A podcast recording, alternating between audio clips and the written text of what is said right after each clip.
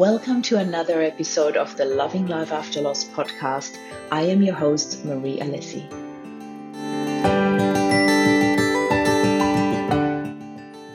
Good morning, everybody, and good evening for those in the US or Canada. I want to welcome this beautiful lady, Tisha Casasanta. I'm going to get you to introduce yourself in a minute, but I want to give a bit of a background story to those of you watching us here. Um, Tisha is actually in our Facebook group under the Facebook name uh, T Cherie. So some of you might have already noticed a few of her comments, which are always very positive, very supportive.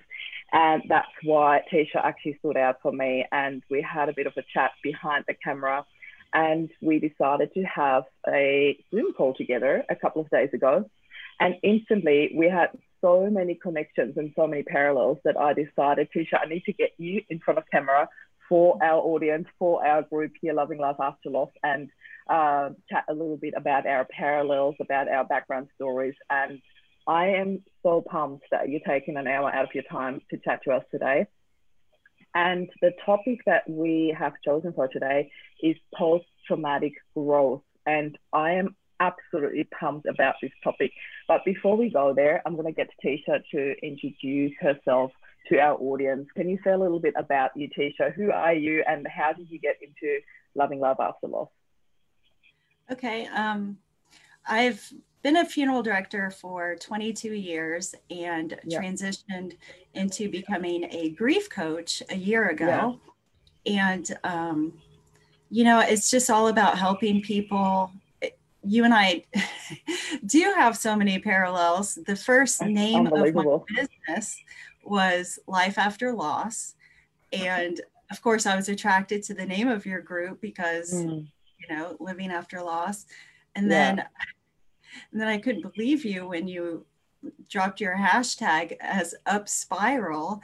And the name of the what I ended up naming my business is Upward Spiral yeah. Grief Coaching. I love it. I absolutely love it yeah i yeah we had so many um, connections and um, i joined your group and it is a lovely group of so many beautiful people who mm. express themselves eh, with so much heart and love and yeah. your live videos you counsel your members daily you hold their mm. hand and you you help so many people even as a listener mm. who isn't actively going through the grief process when i hear you hmm. speak mm. it inspires me so much and thank you so much good because what i do is along the lines of what you are telling people the the guidance yeah. that you're giving to your your friends is um, so much along the line of what i do and mm. I think it's so important for that type of support to be out there for the bereaved. Yeah. Thank you so much for pointing that out because I think that is really the focus that we both have, as in really the helping of the healing, you know. And I always say that, and people might might get a bit over it by, by now, but I have to highlight it over and over again. There are way too many grief groups out there who focus on the suffering and keeping people stuck in that space rather than actually helping them in the healing. But before we go further into that topic, um, I'd really love to know, Tisha, how did you actually get into the funeral industry? Did you experience a loss before that and did that trigger it, or uh, were you drawn to that industry for different reasons? How did you how did you start or get into the funeral industry in the first place? Well, um, that was a very long time ago, and yeah. uh, it was actually a high school class project where oh, um, wow. our That's unexpected because uh, I didn't ask you that question before. yeah, our one of the assignments that our English teacher gave to us was to, yeah. as a senior in high school, to map out the next five years of our life and where we're going to go to college, what we're going to study, what we're yeah. going to do, what field we're going to get into, etc. And I was just at a loss. I really wasn't sure of what I wanted to do. I wanted, I was interested in arts. Um, I'm, I paint, I draw, I, I love photography. And I, I sort of thought about that, but when I was in high school, I had the long black hair and dressed in black mm-hmm. all the time. And I was, you know, really pondering what to do. And the teacher came by and she says, just be a mortician. And I thought, wow. yeah. well, we had also done a, um, one of those assessment tests that categorizes you into different professions that you may be good at. Mm-hmm. And um, a mortician had come up on that list and she knew wow. that so but she was also somewhat teasing me and yeah. um and i thought you know i don't know anything about this profession in a nice way yeah, yeah. Okay and yeah so i started doing some research on uh, the funeral industry and i ended up writing out a five year plan of mm-hmm. at the time i was living in uh, virginia in the US, and mm-hmm. the mortuary school was here in Atlanta, Georgia, where I live now. yeah. Um, however, I didn't exactly follow the plan exactly. First, I went to mm-hmm. college to do art, and this was in the late 90s, and everything was yeah. transitioning into digital art. Mm. Uh, Photoshop was the, the newest thing, and manipulation yeah. of photographs and I just didn't want to be behind a computer. Mm. I wanted a hands-on job. Yeah. And um, I, the whole curriculum just went over to computer graphics, and I just didn't mm-hmm. want to do that. I didn't want to be in marketing or advertising. Yeah.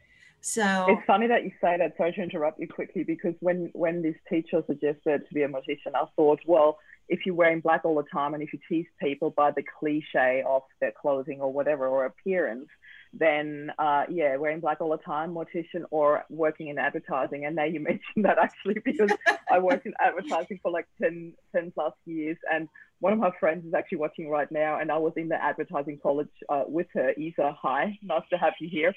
And it, it's really funny. Like when you wore grey, that was like the multicolored of advertising, you know.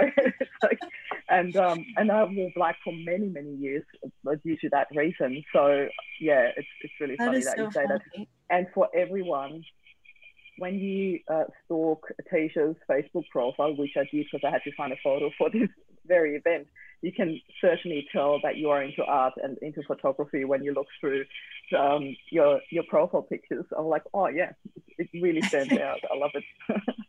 yeah, that's always yeah. a passion of mine and something I continually do. Yeah. Um, so uh, anyway, I uh, went to a funeral home and asked for a job, mm. and. It, I mean, it, it, sounds really easy, but that's the way the doors open for me. Yeah. They they did give me a job, and then they offered me an apprenticeship, and mm-hmm. I did the apprenticeship. And the first body that I prepared, I was so nervous. Yeah. You know, it was my very first. I did the the embalming, the hair, the mm-hmm. makeup, mm. the nails, yeah. the presentation yeah. of this beautiful woman, yeah. and I was in the back room and my um, supervisor came out and he said, real serious, he said, Tisha, the family wants to talk to you. And I thought, oh, you know, this isn't going to be good. And he brought me out and they had tears in their eyes. Mm. And they said that their mother had never, hadn't looked that good in years. And I brought her back to when she looked healthy and that's a, exactly the way they wanted to remember her and they just gave me the biggest embrace and oh.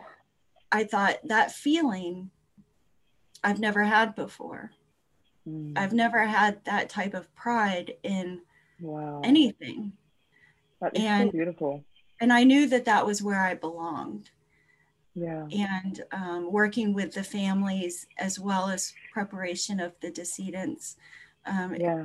Because that's where the art came in. I wanted to yeah. sort of work in the back and do reconstruction for people mm. that uh, died of yeah. trauma. Yeah. And, um, you know, because there's a lot of sculpting involved and a lot of color theory and, and cosmetics and, and so forth. But once mm. I once I was in front of the people, I had a connection that I wanted to continue having.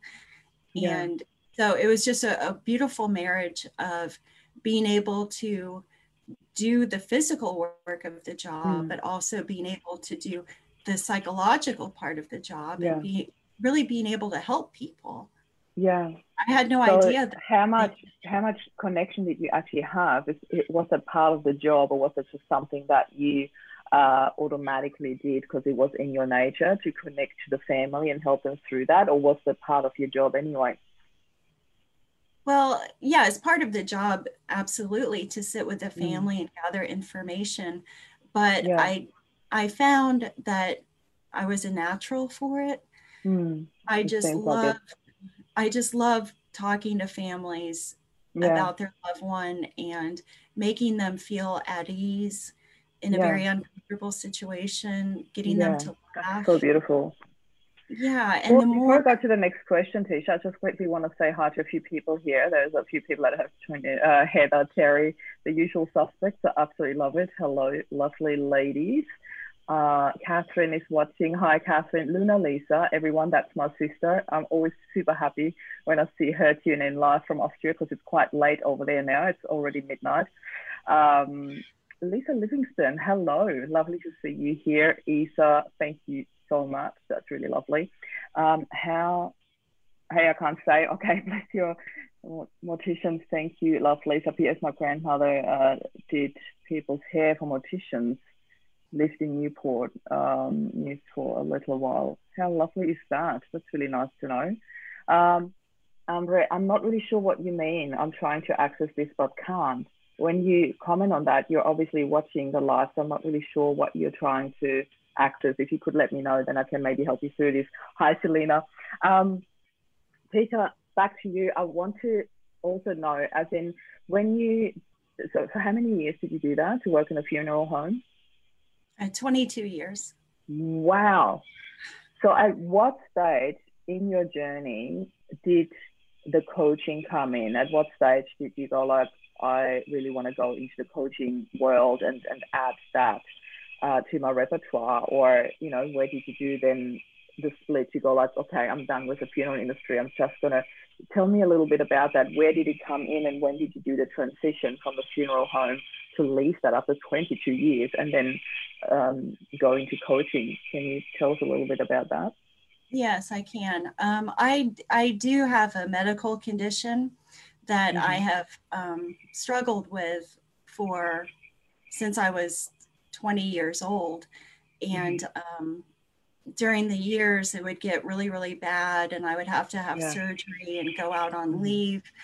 And mm-hmm. um, then I'd get better. And but it was the severity of it um, became very bad in, let's see, February of 2019 it got really, mm-hmm. really bad. And my doctor sort of told me, you just can't go on anymore. You just can't mm-hmm. keep pushing yourself mm-hmm. and going the way that you that you that you are and i recommend that you go on disability so i had to and it was a good thing marie i had to realize that it was time for me to take care of myself mm. that through all of this and how I kept pushing on and putting other people first through all of the years, I needed to take a step back and reevaluate my own health and my own well being. So I um, resigned and uh, applied for disability. And mm-hmm. in the interim, while I was waiting for the disability, I got a job doing selling uh, life insurance mm-hmm. working from home. And I'm not a salesperson at all. I mean, mm-hmm. I'm just not cut out for it. And I would sit here with a headset on, and the computer would automatically dial people. And I would go mm-hmm. through this written script about, um, you know, trying to make them buy life insurance. And one of the yeah. questions was, What type of legacy would you like to leave to your family? And it was supposed to be a financial question. Of course. But yeah. people didn't take it that way. And they would say, well, when my husband died, I remember him for being, you know, XYZ. So, yeah. and I said, oh, well, tell me about your husband. Aww. And then completely off track, we would start talking about we would talk about their loved one. And yeah.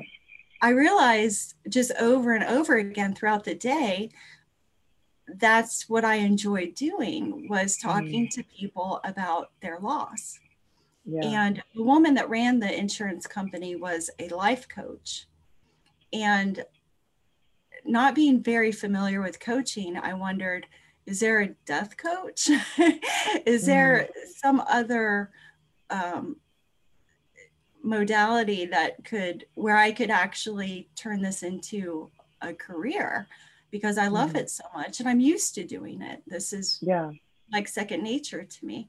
So I went online and found Grief Coach. And then mm. I found a program for a certification course and I signed up for mm-hmm. that. So that was yeah. how I ended up doing that. And it was the right path. Um, yeah. I couldn't ask for a better transition. Mm-hmm. Um, it, it has been just as wonderful as when I worked at the funeral home, as far as the gratitude of my clients and watching their transition mm. from start to finish yeah. is really remarkable. Yeah. And, and what a I, beautiful transition. Like when you think of, you know, you were obviously told quite clearly that there's a time to look after yourself. And then this tiny little transition piece, that little puzzle piece of the life insurance job that you really didn't like, but you figured out what you actually like through that, which I always love when you come across something where like, wow, this is so not me, but it was meant to happen for you to transition to the next step. And it's really Absolutely. funny because yeah. we, we already have yeah, we already have so many parallels like with with the naming. And my step into coaching was through a sales job as well. And they invited me to come along to one of their um, seminars that they did, like a weekend seminar, all expenses paid for. Just come along. We want you to see what we do. So if you like it, you can have the job. And I went to this seminar not knowing anything about what they do. And it was all about self development and coaching. And I was like, I don't want to do sales. I want to do that. And instead of taking the job, I signed up for their course. Maybe that was the trick. No, I don't think so. But anyway, I signed up for their course, went into coaching, and then they offered me to become one of their master coaches. And I was like, no, thanks. I'm starting my own business. I just, you know, it was really interesting.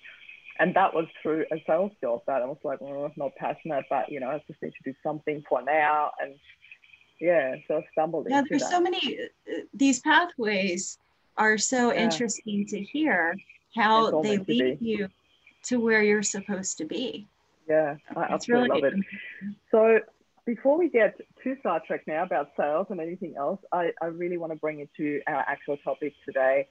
So in this whole idea of like when you drop this um, for the first time when we had our chat on Zoom a couple of days ago, and you said post traumatic growth. I'm like, oh my God, we need to talk about this. This is just such a beautiful topic because everybody, um, when it comes to grief, to loss, talks about PTSD and uh, post traumatic stress and how to overcome it. Can you overcome it? What's the best way?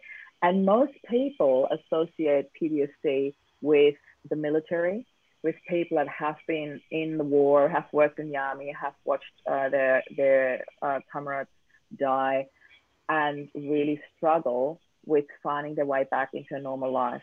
And it is a huge, huge topic. However, it doesn't stop or it's not just uh, within the army. It is actually a really, really big topic overall with anybody who has experienced uh, any sort of trauma in their life. But with our group here being Loving love After Loss, for today, we don't want to focus on the stress, on the disease, disorder, whatever people might put their labels on it or name it really, because it's not just a label, it's an actual thing. But we want to focus on the post traumatic growth part. And this is what really, really caught my attention because I'm all up for that. As you know, my whole life, my everything, my whole group is dedicated to growth, to healing. So where did that first enter your life, that whole topic of post traumatic growth? And uh, yeah, tell us a little bit about that, Tisha, because I'm, I'm really, really pumped to talk about that with you today. Yeah, I was actually chatting with another grief coach, and mm-hmm. we were talking about trauma. And mm-hmm. she said, Have you ever heard of post traumatic growth? Mm-hmm. no, I haven't. Mm. And even hearing the term, I thought, this is uh, something I need to learn more about. Yeah. And um, she recommended a workbook. And I purchased a workbook and I um, went a little bit further and I purchased another book, which is such a, a great book. It's called What Doesn't Kill Us mm-hmm. um, by Stephen Joseph. And he yeah. goes into, he's a psychiatrist and he goes into several um, stories about people that um, have persevered through their trauma into growth. He goes through yeah. statistics, he goes through different tools that could be mm-hmm. used to help a client achieve those results. Yeah. Um, but you know, this is what we do as coaches, right? Mm-hmm. We assess the the grief, getting to know the client. We find out where they are in their grief process. Yeah. We help them work through the things that are bothering them, the mm-hmm. the trauma, if yeah. you will. I mean, I've always thought that grief and PTSD should be treated the same way. This mm-hmm. is a tra- is a traumatic event that has happened in your life. You yeah. have lost the most important person in your life. Mm. And where do you go from there? Is there yeah. is there a forward movement to that? But as coaches, mm-hmm. we talk through the hard times, give them advice on what they could do to work through that Mm-hmm. And then we teach, we, we don't teach, uh, I can't say we teach people, but we guide them into moving forward. Yeah. And that is the growth. So yeah. I realized this strong association between uh, grief coaching and post traumatic growth. There are so yeah. many misconceptions when it comes to post traumatic stress disorder. Yeah. It's it's a response just like mm. grief is grief is nothing more than a response to loss yeah. trauma is a response to an adverse event mm. they sound a lot alike yeah. and a lot of parallels definitely absolutely and uh, mm. uh, there's also a misconception that post-traumatic stress disorder is a lifelong condition mm. it's not supposed to be a lifelong condition there yeah. should be healing um, at yeah. some point after that. And mm. it takes time for it to develop into uh, the classification of a PTSD. Um, yeah. But it really shouldn't last for a period of longer than maybe six months. Hey, this is just a quick break. If you're enjoying this podcast, think of one person that you'd love to share this with. Thank you. I also want to say something about this teacher before everybody jumps on and goes like, "Whoa, you, you can't tell me that I need to be healed after six months." No, that's not what we're talking no. about here. I think everything, uh, everything in life that is pain related, whether that be emotional or physical, if it's not treated, it will last. You know, it's the whole idea of um, assessing it, seeing what the pain is, the issue is, the challenge is, the downfall is, the stuck stacking point. I don't know if that's even a word. I'm just making it up as I go. Uh, the point where you really feel like you get stuck and you can't get past that. To assess that and then help you with tools, with perspective shifts, with healing, and that is what we're talking about here. Is that right? Not as in six months. If you wait through it, it'll be over. It's not the waiting through. It's not the period of six months. It's the uh, it is not supposed to be a lifelong condition if you do assess it and get help with it. Is that right? Exactly. Yes. Yes. I mean, I the six month thing is I I should have said that a little bit better. Um, according to studies, it PTSD should not be a long. It shouldn't go on for years necessarily. Mm-hmm. Um, you know it's, it's yeah. a condition that should be re- relatively temporary but it's yeah. not and yeah. i feel i feel like it's because a lot of therapists are not necessarily on the up and up when it comes to new mm. psychology. Um, Post traumatic growth came about in the late 1990s, mm-hmm. and not even I saw a therapist a few months ago. She'd never heard of it, and she was a young woman, wow. and she mm. it was nothing that she had ever been taught. Mm. Um, so it, yeah, I definitely don't want to get that confused. I, I think in the beginning part of grief and the beginning part of a traumatic event, you are in survival mode. Yeah. You are just trying to get through the day. Yeah. Um, process your emotions and how you feel. That is perfectly normal. That's a something you do have to go through.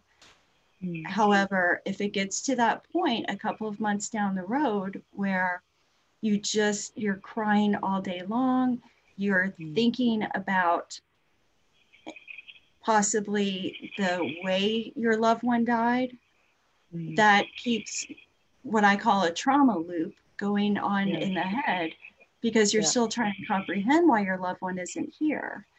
Mm. You know, she went to the store to get some bread and mm.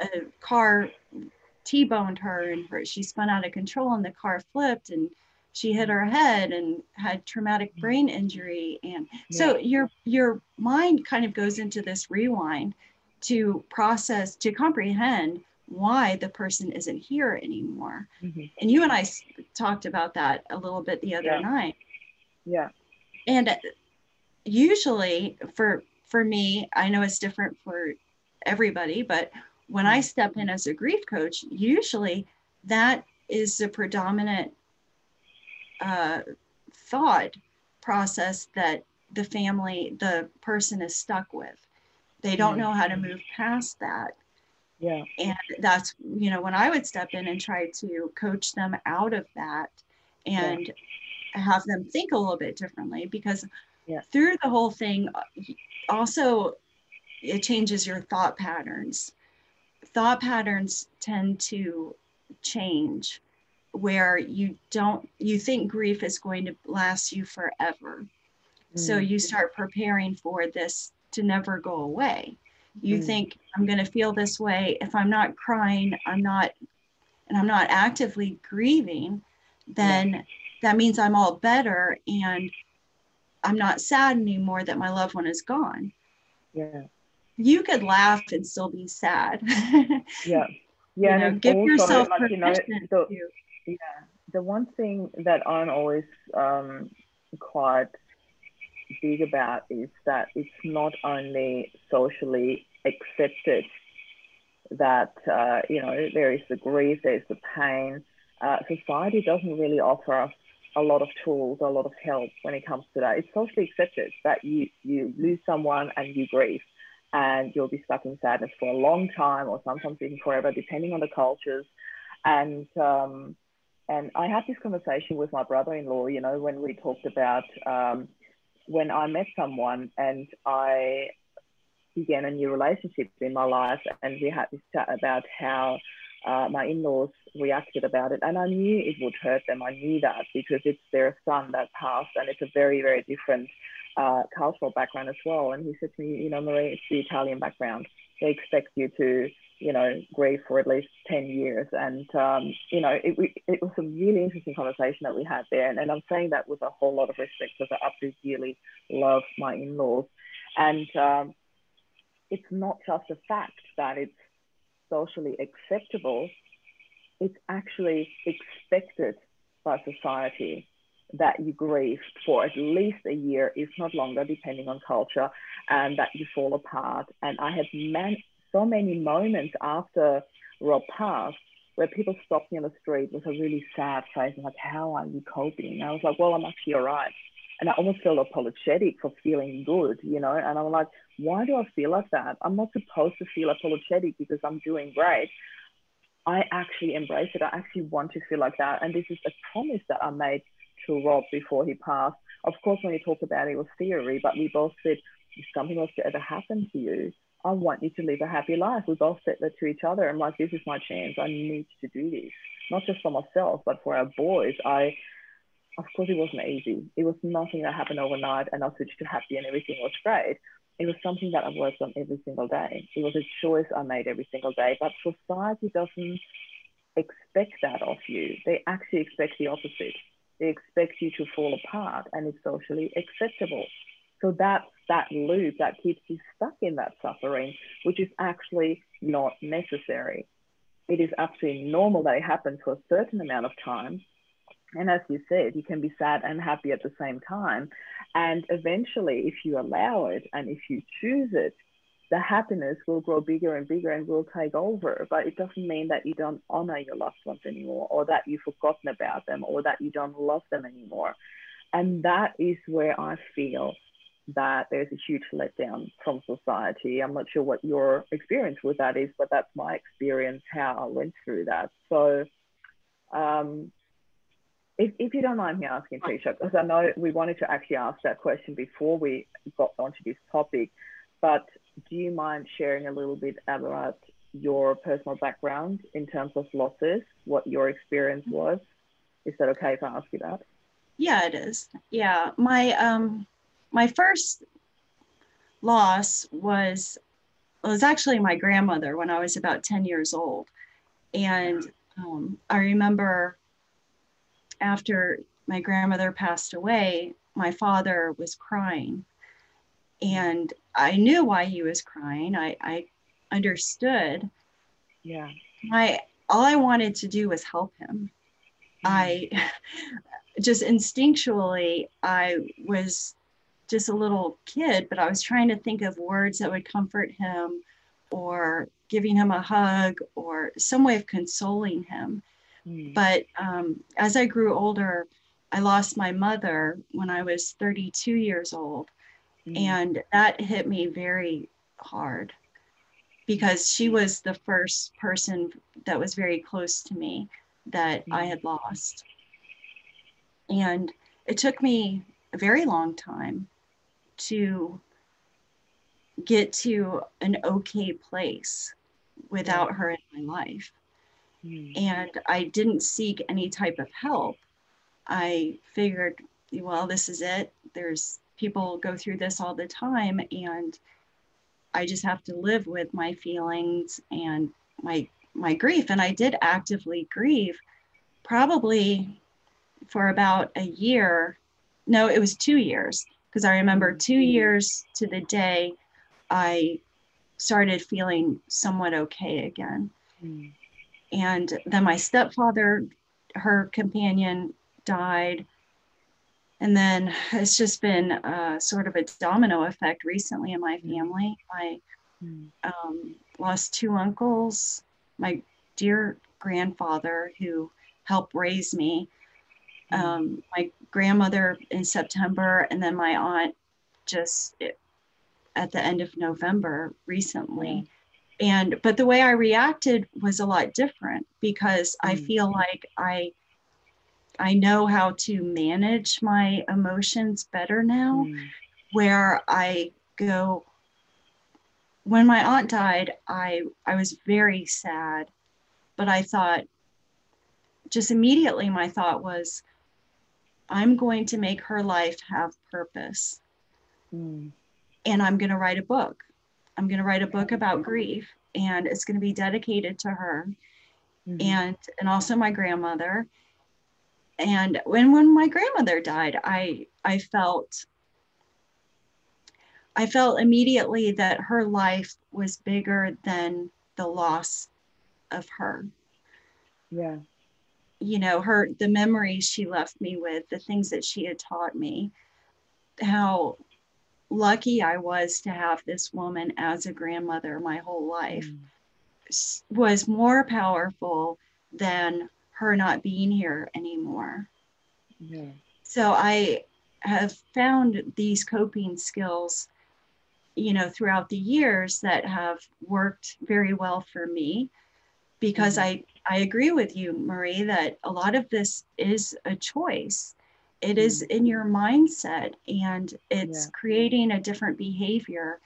It's creating um, this uh, state of gratitude within your mm. loss instead of yeah this poor little me i don't have this yeah. person in my life anymore and mm. i'll never be the same these mm.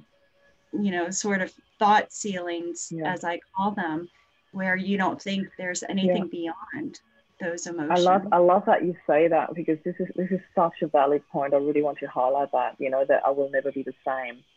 So many people say that in a negative way, in a pardon me to say that frankly, in a victim sort of way.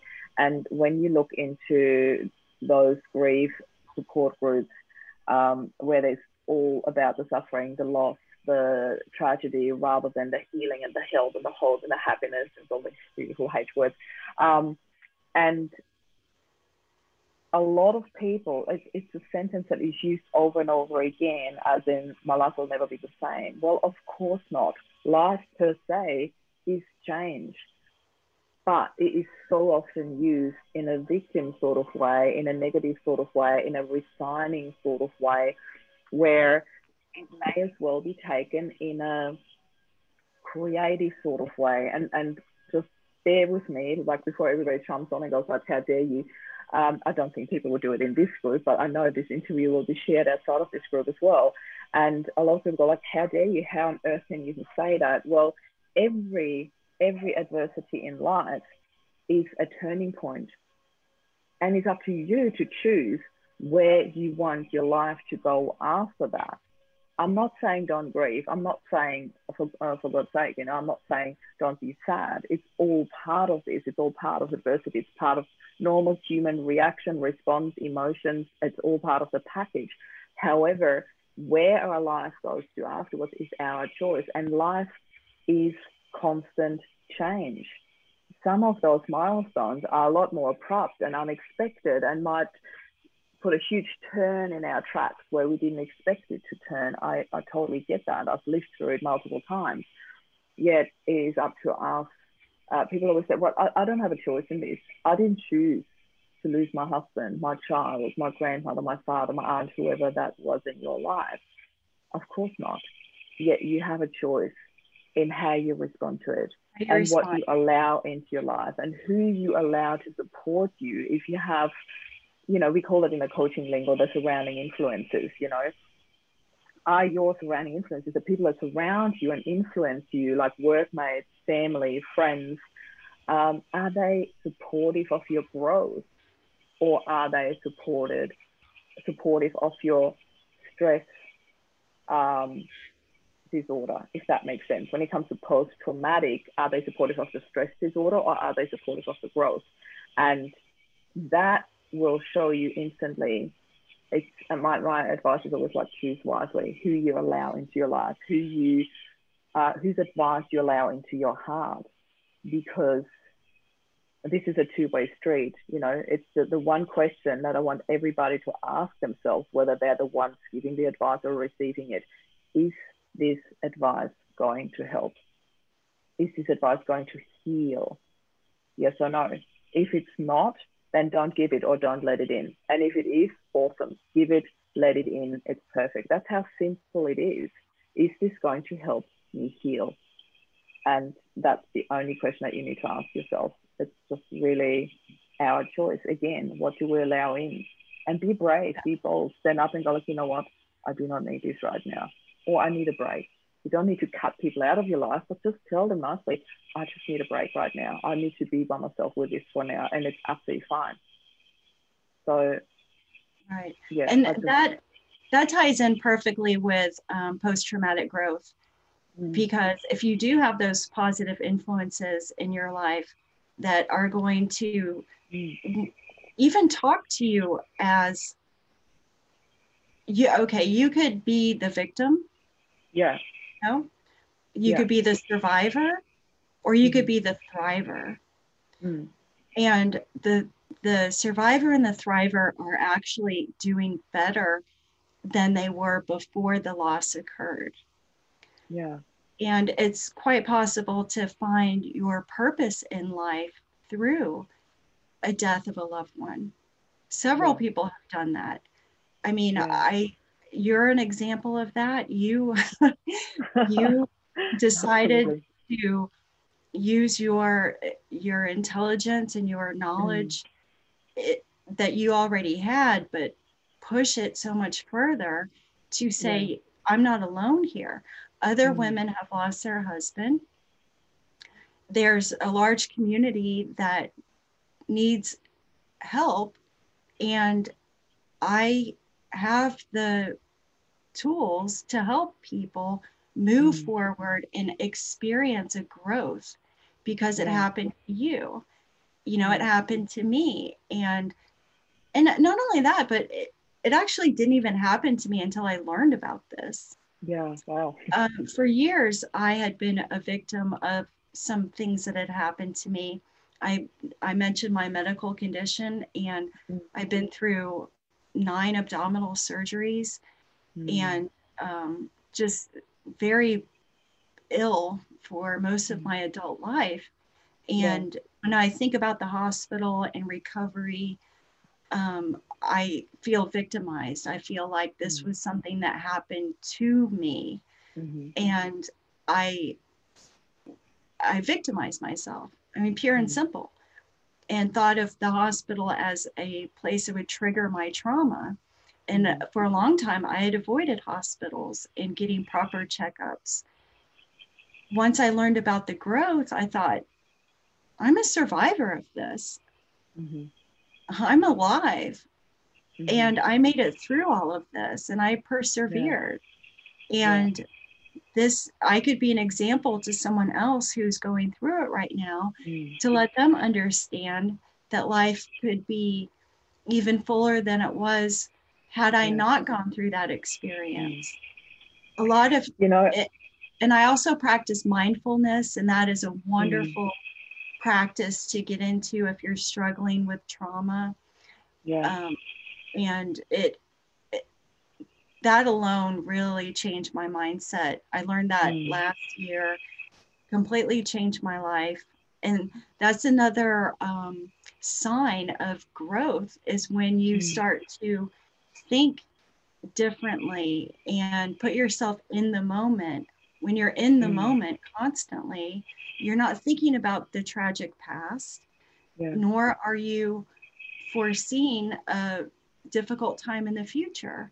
You're mm. safe, you're in the now, you're in the moment. Yeah. And you're taking in everything around you and yeah. noticing a, a blooming flower or a bird that's mm. flying by you become mm-hmm. more present and mm-hmm. you appreciate I love this, I love this so much. Yeah. And it's such a simple tool. I often, like somebody said that once, I, I would love to quote this person. I don't know who it was, but I picked this up and I absolutely loved it. The, the fear is never in the now. It's always in the future or based on an experience we had in the past. But when you're just in the now, there is no fear. And it's really, it's so true. It's always a projection of well, you know, for me, it was a huge thing. I, I think the biggest, the biggest uh, hurdle for me to work through after the past was my immense fear that something could happen to one of my boys. And it was triggered even more so when I first started loving life after loss. And I had this limiting thought, limiting belief, like we call it in the coaching lingo, of well, okay, I'm starting this group. I've got my experience in I lost my grandmother. I watched her pass away in our house when I was 12. I lost my dad when I was 20 and now my husband. And my biggest fear was for somebody to come into this group and say, well, I've lost my child. You've got no idea what that feels like that it gets into this comparison, but you haven't experienced this, so how can you help me? That was my biggest fear. I'm being absolutely vulnerable, raw, and open here about this. That was was my biggest fear when I first started the group. And guess what? It made my fear about my kids or one of my kids passing heaps bigger because I thought, oh my God, what if that is now the, well, there you go here's your experience. Now you know how to deal with it. I'm like, oh my God, just want to do this. I was driving myself nuts with this fear, with this question, with my downward spiral around how I thought about it. Till one day I thought, you know what? No, I'm not going to let this um, drive me or rule me. I'm not going to allow this thought this fear to have power over me because my whole energy will be drained and will go into this. So I decided to just go ahead anyway and do it and start this group. And I often say it felt like jumping off a cliff and growing my wings on the way down when I first started it. And then I had the beautiful Terry Mattison Davis, everybody knows her in this group, come into my group, connect with me on such a deep level. She's a really, really dear friend to me nowadays. She's been through literally all of my programs and she has lost her son. And I said that to her many times and, and just recently as well, that I have so much gratitude for her being sent into my life to not only um, help her heal and help her on her journey. She had a tremendous turnaround and shift in her journey. She has healed so much. I know the world will hear so much from her. She's only just at the beginning of the, you know, uh, spreading her um, beautiful energy and her healing into the world and let the world be affected by it because she's now transformed through her own journey. And um, it was also such a gift for me to realize, see, I don't have to go through this experience myself to help other people. Because at the end of the day, all that I do in this group is listen, hold their hands, shift their perspectives, and allow them to change their thinking around what happened. Because the beautiful and very simple example, um, how you can shift that, it's a very, very basic example. So many people are like, well, is there even a purpose for me in life? Well, rather than asking that, if you just shift it slightly and go, look, what is my purpose now? That Absolutely. puts your mind into creative mode, into thinking mode, into wow, opening up. What is my purpose now? That puts you on the path of finding it rather than is there even a purpose? That's resigning. That's like giving up already, you know? You have to so find those little shifts. Yeah. Yeah. You have to find a purpose and a, yeah. a reason and um, set a daily intention and always move mm. forward. It takes yeah. work, you know. Yeah. Um, and a decision. Yeah. And and a decision.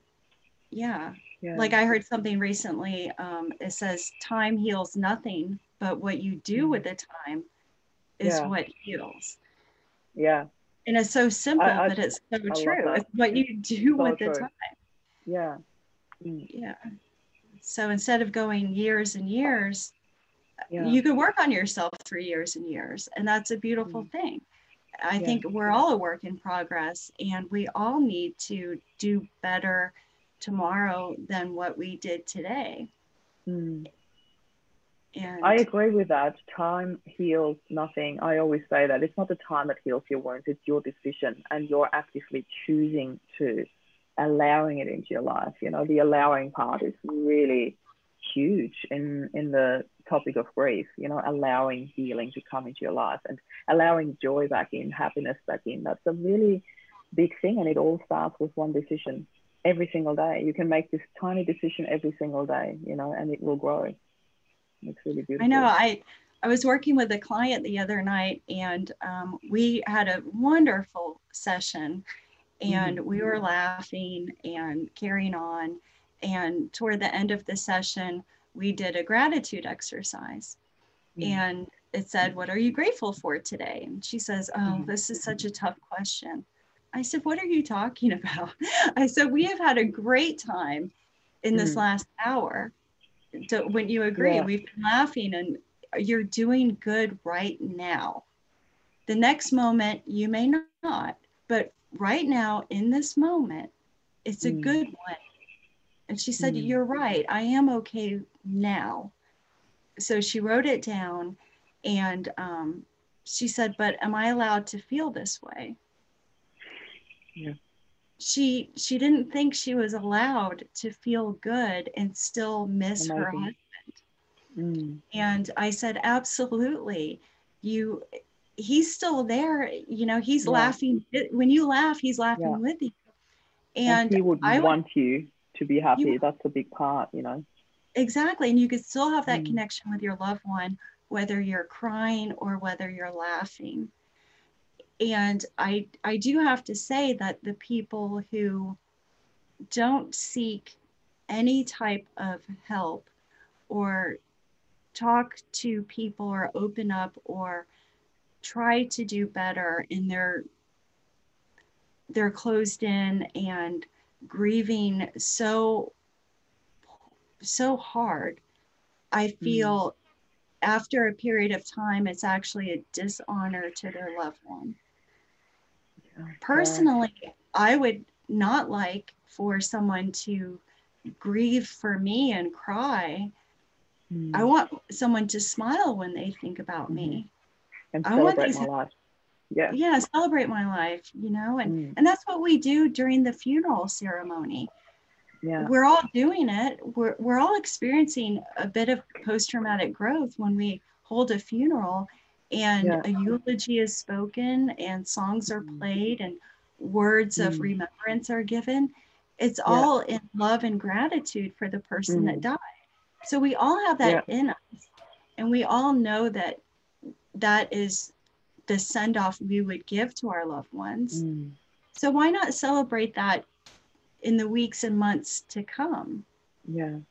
It's I love like, that you say that, Tisha. I absolutely love it because I really feel that there needs to be I'm, honest, I'm honestly saying this, there needs to be a lot more fun and happiness and joy being shared at the funerals because it needs to be a celebration of life and not the focus just on the loss, which often happens at the funeral. And I know that I started my eulogy with a joke. That was my opening line. I didn't even plan to, it just happened because I I could not read the eulogy without reading glasses. And there was this funny story that happened before where I couldn't find my reading glasses. And I was like, oh my God, how am I going to read the eulogy if I can't see it? You know, so I started the whole thing was a was a joke because Rob would always say little old lady and he made it sound like a yodeling noise when I could not see anything without reading glasses and I said that out loud there you know I, I can hear Rob say that to me and I put a couple of jokes in a eulogy as well. And uh, it was really nice. It was light, and nobody expected that, you know. So it really helped everyone there to. It, it gave them this allowing to celebrate and be joyful, and the celebration that we had afterwards. There was so much laughter, so much joy, so many beautiful stories shared. It really warmed my heart. I didn't expect that, and it made me so happy. I did not expect to be happy at my husband's funeral. I didn't expect it. And it was so beautiful. And I know that Shalina, I'm not sure if she's still live watching this, um, Shalina did a party instead of, or as a funeral, not instead of, it was a party for her husband because that's who he was. He was all about jokes and fun. And she did that in a big, I can't remember what it was, but it was just so beautiful and I loved it. And she said, so much so that many people ask her afterwards, like, so when's the actual funeral going to be? And she's like, that's it. that's it. You know, that's the celebration of Bruce's life. And I thought that was so beautiful because it was so him. And I'm talking as if I know him already because Shalene has shared so much about her husband that I feel like I had known him. And, and, uh, I, I just want to read this out as well because Terry said, Marie, it's because of you and loving life after loss that I'm where I am today. I, I absolutely love this, Terry. Thank you so much. And I, I'm so grateful that you're part of this because Terry and Shalina, by the way, are also part of my moderator team because they've been with me from more or less from the beginning. So I love it. Um, this is part of my daily gratitude. Yes. And yeah, Shalina, I'm here.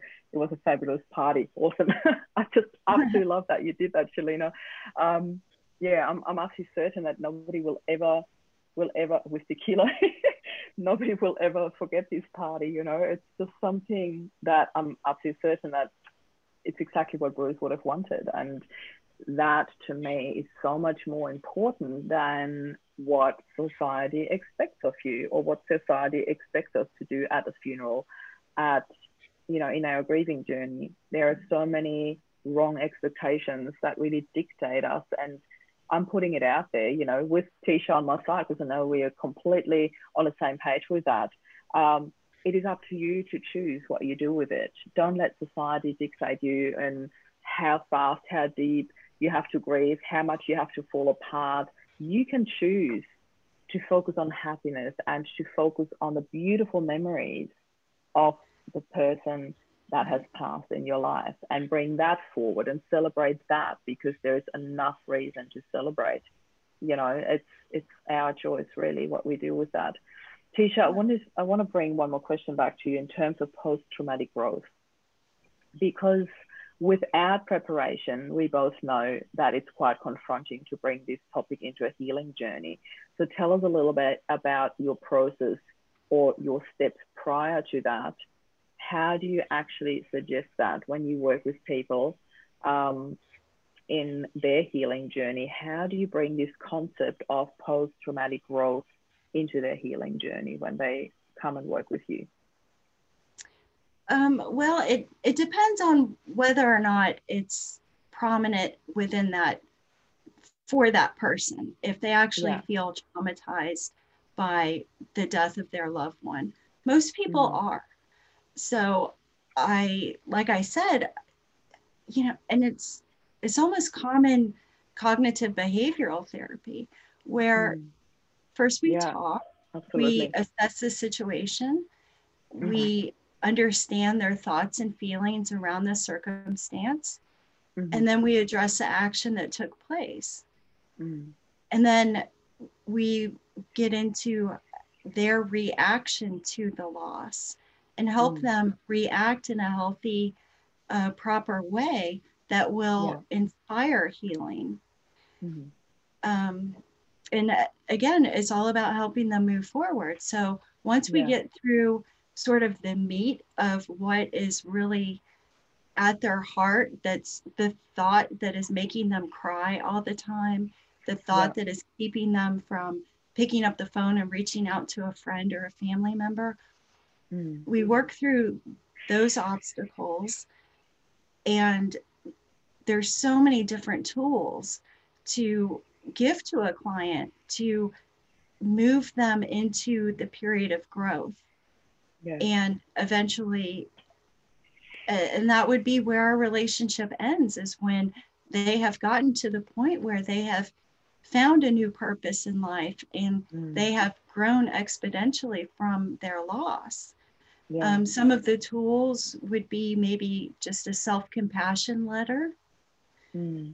um, going back to that moment where they were faced making very important decisions mm-hmm. and going back and giving themselves a hug and comforting mm. them and bringing them into the now and saying, mm. you know, look, girl, you made it. you know, yeah. you you you're you survived the death of your husband and mm. you're here in the now. And mm.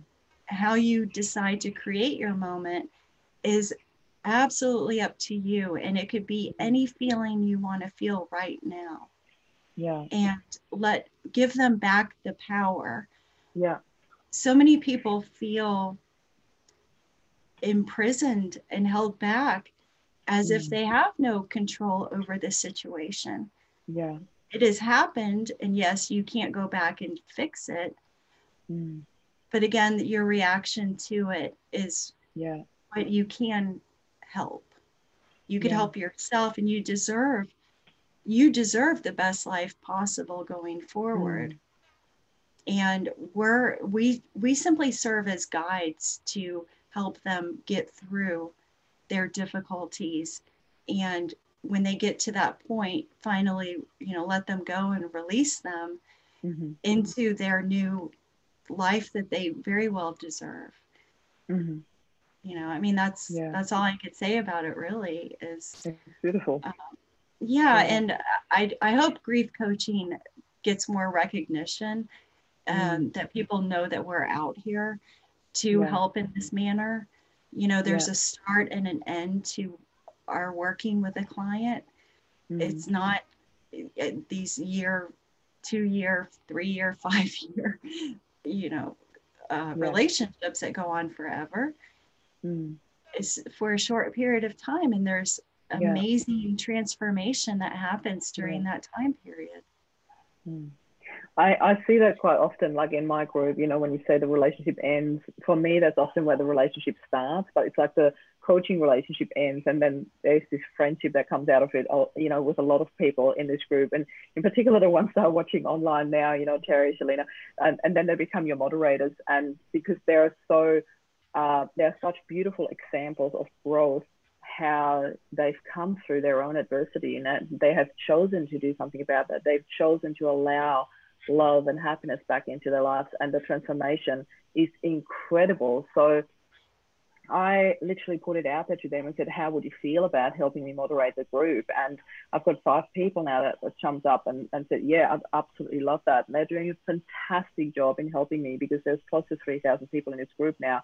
And I could not possibly get on top of all the questions and answers they have. So for me, it is such a blessing um, with everything that I give in this group to have people put their hand up and give back, not just to the group, but also to me. And it, it is an absolute blessing. And I count my blessings every single day in this group, how many people jump up and help hold space for people that need to be listened to, that need somebody to catch them from falling and say, you know, you've come to the right place.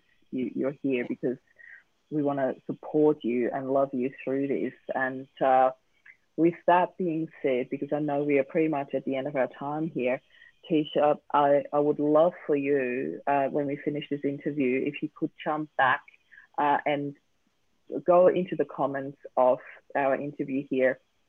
Mm-hmm. And if you could please share a link or two where people can actually connect with you. If people have any questions, if people want to touch base with you, uh, connect with you, um, you can share your social media handles, your Facebook page, your what, whatever you have, where people can reach out to you, connect with you, or if it's okay with you, if they send you a private message, that that's fine. Uh, to like whatever you want people to do to connect with you, just please put that um, handle or link in the group in the comments below this interview, so people don't have to go around search for it. It's literally in the comments below.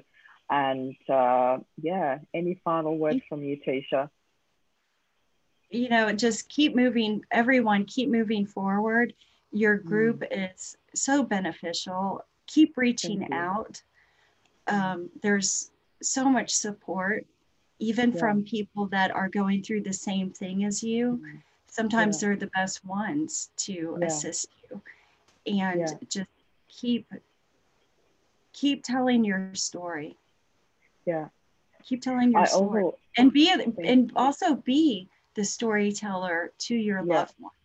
You yeah. have that obligation. You you knew your husband better than anyone, and mm. you are you're still here on earth to tell his story and keep him alive in memory. Yeah. You could very well find your purpose in life just by being a storyteller. Mm-hmm. And also be wise in your joys. You know, just because people have gone through the same thing with you doesn't mean that they're a positive influence on your journey. You know, just be mindful of whether they're actually helping you heal and support you through that, or if they drag you back down because that's where they are stuck and can't get out. So uh, just a little word of warning around that. To be really clear on uh, these people walking the same path with you, are they actually here to help or to hinder you from growth? So that's the only question I would like to add to that. Um, Tisha, you've been amazing thank you so much for spending this one hour here. If anybody wants to connect with Tisha, she is in our Facebook group under Tisha So you'll see it when she actually posts the links, um, who she is. And uh, Terry, Master Tisha, thank you so much for your interview and sharing so much an awesome uh, one hour with you both. I love your, I have to click on see more. I love your work. thank you so much, Terry. Thank you everyone for watching. Thank you, everybody who's watching the replay. Please put the hashtag replay if you catch that later and not live right now. And Tisha, thank you so much for your time and energy thank and your you. beautiful wisdom that you have shared with us. I absolutely love your story. So thank you for being here. Thank you, Marie. Bye, everyone. See you soon. Thank you for listening to our podcast. If you enjoyed the show and you would like to find out more about loving life after loss, please visit mariealessi.com. I shall see you next week. Bye.